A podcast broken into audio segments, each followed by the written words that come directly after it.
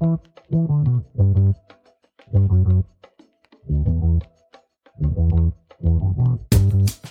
this is Nikki Toyama-Szeto, Executive Director of Christians for Social Action, and your host for this episode of 20 Minute Takes.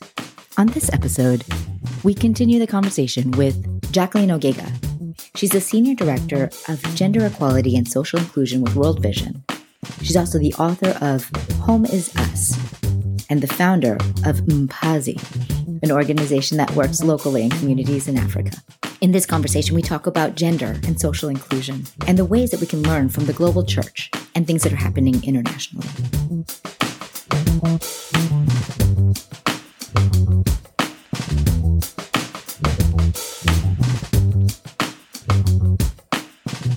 Jackie Ogega, we're so grateful to have you join us and uh, grateful for your perspectives and the ways that your story informs how you are showing up and leading out in the world. Um, one of the things that you work with a lot is gender equality and social inclusion. And I think one of the questions that I wanted to ask you is why is it so hard to talk about gender issues and gender equality, do you think? Um, thank you, Nikki. Uh, I think one of the reasons it's very hard to talk about gender equality and social inclusion is because it is um, it is something that really um, touches on people in a very personal way. So it privileges others and disadvantages others. So most of the time, those who are privileged are going to be, you know, to try and to resist. Um, yeah. And those who are not privileged, uh, either they have you know, embraced it because it's it becomes part of a lived experience and they think it's that's how things should be or you know they are going to really try and and, and struggle for their freedom uh, yeah. most of the time that's what they do so oftentimes it's it's uh, it's uh, it's something that requires skills in negotiation and peace building uh, because it's going to generate uh, some form of uh, conflict. So what I think is, you know, like uh, when, if I can borrow some of the the terms from our leaders in uh, in the world of race, we should uh, talk about uh, good trouble, you know, um, rather than you know creating conflict or avoiding it by not talking about gender equality and social inclusion um, and then, you know, it, it, can bring about backlash and, and also it can result in, in uh, counter violence. Uh, so let me, let me give an example. Every time I, I am training on gender equality, for example, um, in the field or even here in the United States, when it's in the field in any country that is not a Western country, the mm-hmm. first question is, oh, this is a Western concept and uh, I would ask, okay, yes. can you tell me why it's a Western con- co- uh-huh. concept? Uh, yes. Um, and and uh, you know, eventually we we really come down to uh, personal stories, personal narratives, personal experiences, and uh-huh. folks say, well, this is a problem we have to solve right here in our home, in our in our society, right here. Yes. So uh-huh. there's nothing really foreign about it. Um, and and and so i think it's always important to go down into what the problem is um, and also to look at the systems approach. Oftentimes, I, because people become very defensive, they feel like they have been personally attacked. Um, if it's a man, for example, or or a, or or you know a person who um, you know is is not socially inclusive they may feel like it's they, it's a personal attack against men or boys yeah. it's like generalizing all of these people um, or or people of non-color and so on so the best way is also to um, not the best way but one of the the good approaches is to uh, focus on the systematic uh, approach the systems approach by saying that there are systems of patriarchy, there are systems of uh, racism, there are systems of uh, poverty, there are systems of exclusion of persons with disability. you know, how can we deal with those systems? And those uh-huh. systems have been socially constructed, economically constructed. They've been constructed over time, um, mm-hmm. and and so it helps then to to bring the narratives um, mm-hmm. and the evidence uh, and show that you know these systems are working uh, to harm the, the, the, the, the world and the community. I also find it helpful to use uh, uh, prescriptions from the Bible, from the Christian faith, for example. Mm-hmm. Um, where, of course, if you look at the, the Bible, there are so many, uh, you know, references to women, to mm-hmm. widows, to orphans and vulnerable children, to refugees, yeah. to yeah. immigrants, to all yeah. those groups that we consider vulnerable and that should be socially included and where we can address the intersectionality of gender equality and social inclusion. So. I oftentimes like to uh, go back into what Jesus would do, what the, uh-huh. the God would do, what God's teaching is uh, about, you know, any of those that were excluded, whether they were women at the well who were considered um, unclean or uh, people who are, you know, considered outcasts within the community, what, yeah. how would Jesus uh, bring them to board? So, and or even questions relating to, uh, you know, the cultural practices that were harmful, uh, that a woman who has committed adultery should be stoned. Um. You know, we do have those. They are not absolutely parallel. Um, uh, but they, they show us the, the way that uh, culture can be harmful uh, and how then, uh, with the example of Jesus and, and God's uh, recommendations, how those were resolved.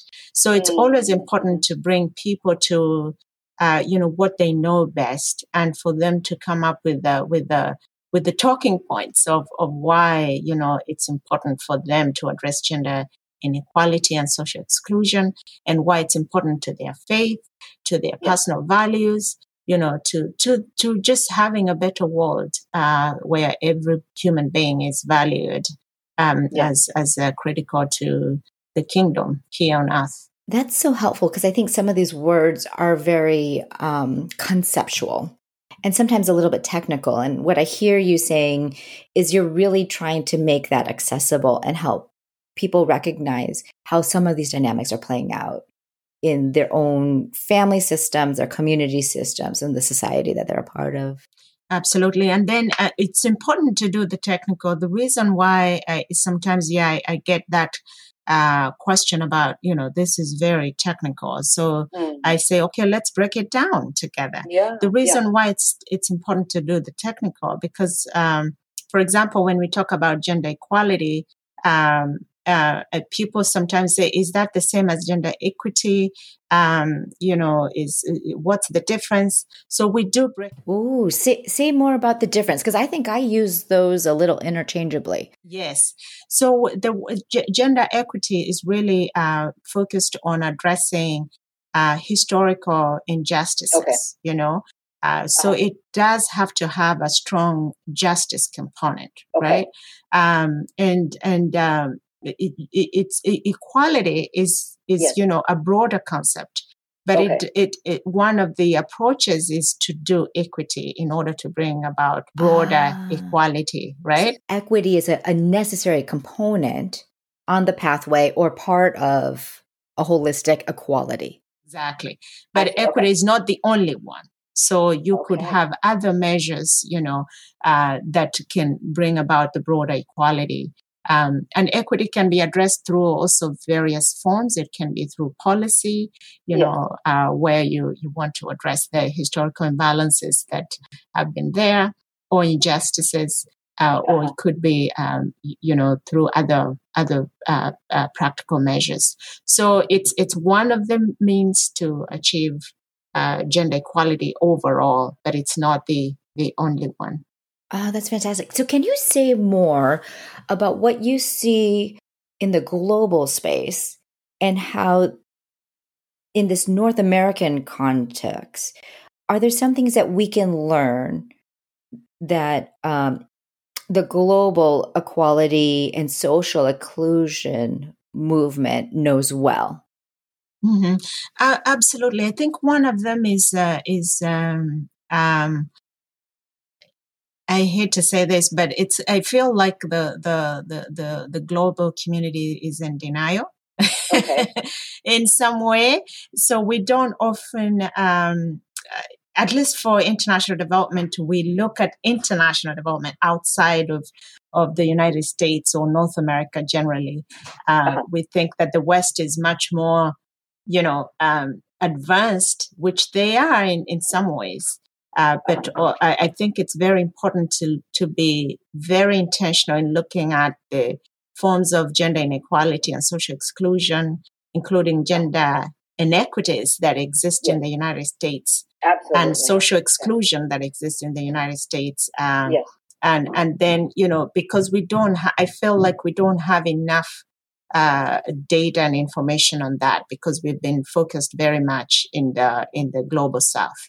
So what we can learn is, uh, you know, how about yourselves? How about our own house here in the United States? Uh, yes. You know, what is and that and some of this we see, of course, with the with the with the with the challenges we have in our current society. Um, you know, we we we see, you know, that we we can see, we can infer that there are gender inequalities and and uh, all forms of social exclusion, but we don't necessarily always have enough data um, and information about it because we don't focus much on the United States and its gendered inequalities and exclusions. Mm. Um, so that's one advice I would give uh, that we do more research um, and also get a, a, a, a, um, a good understanding of the different forms uh, that exist here in the United States and in, in Canada and, and you know other contexts. Uh, the other one is is to say that uh, I think that uh, you know um, the United States is very unique in the sense that it has uh, so many diverse communities Mm-hmm. Um, and I think that uh, the, the, the, there could be some lessons learned from looking at intersectional um, yes. approaches that have worked very well in the global south.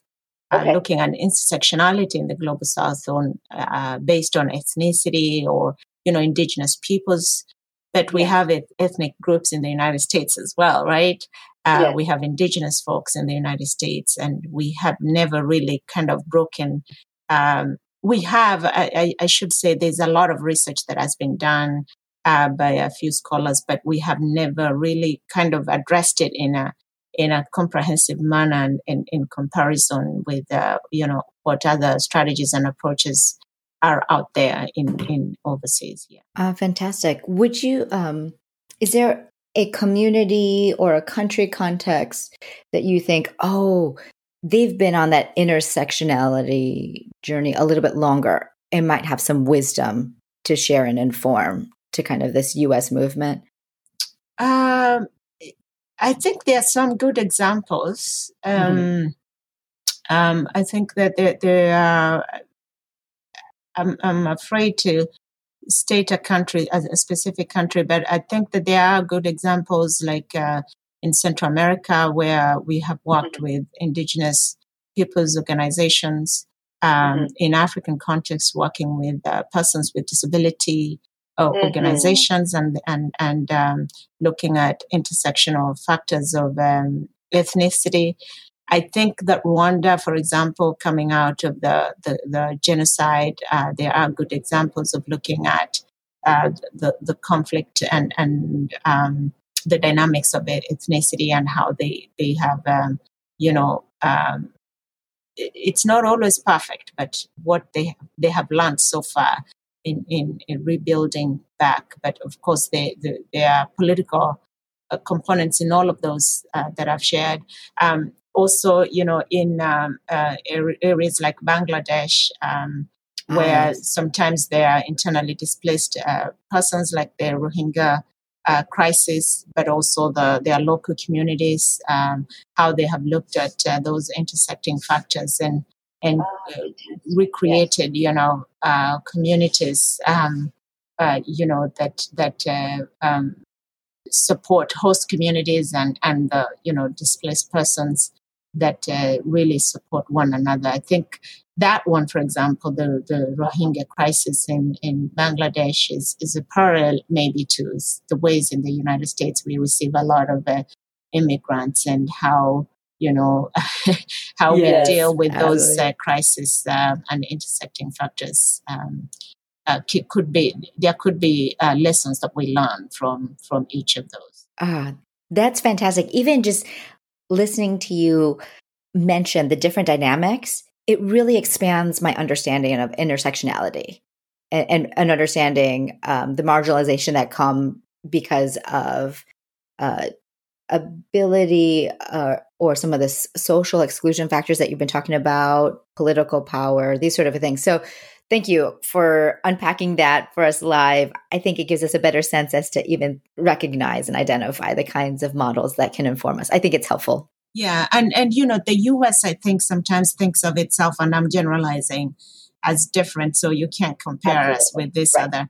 But I think we must. Um, I, I, think that actually it's so real to see a lot of parallels. If it's gender-based violence, you know, uh, even yeah. domestic violence incidents of rape or stalking, uh, or you know, um, all the, even material poverty, and displacement, yeah. and all of these factors are very um, uh, you know similar generally um, and i think we can learn from how we deal with them at different spaces. Even covid-19 um, yeah. and and i think that of course uh, the the there are countries in Africa, like in Sierra Leone, where they had they had dealt with Ebola, um, and a response and and you know of course we could take those lessons and apply. Yes so much to learn well, Jackie, thank you so much for sharing your story, your time, and your perspectives. It's been a real gift. Thank you so much. Thank you for having me.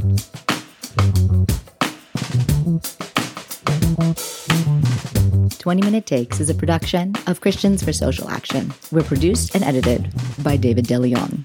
I'm your host, Nikki Toyama-Szeto, and the music is done by Andre Henry. You can find us on the web at christiansforsocialaction.org.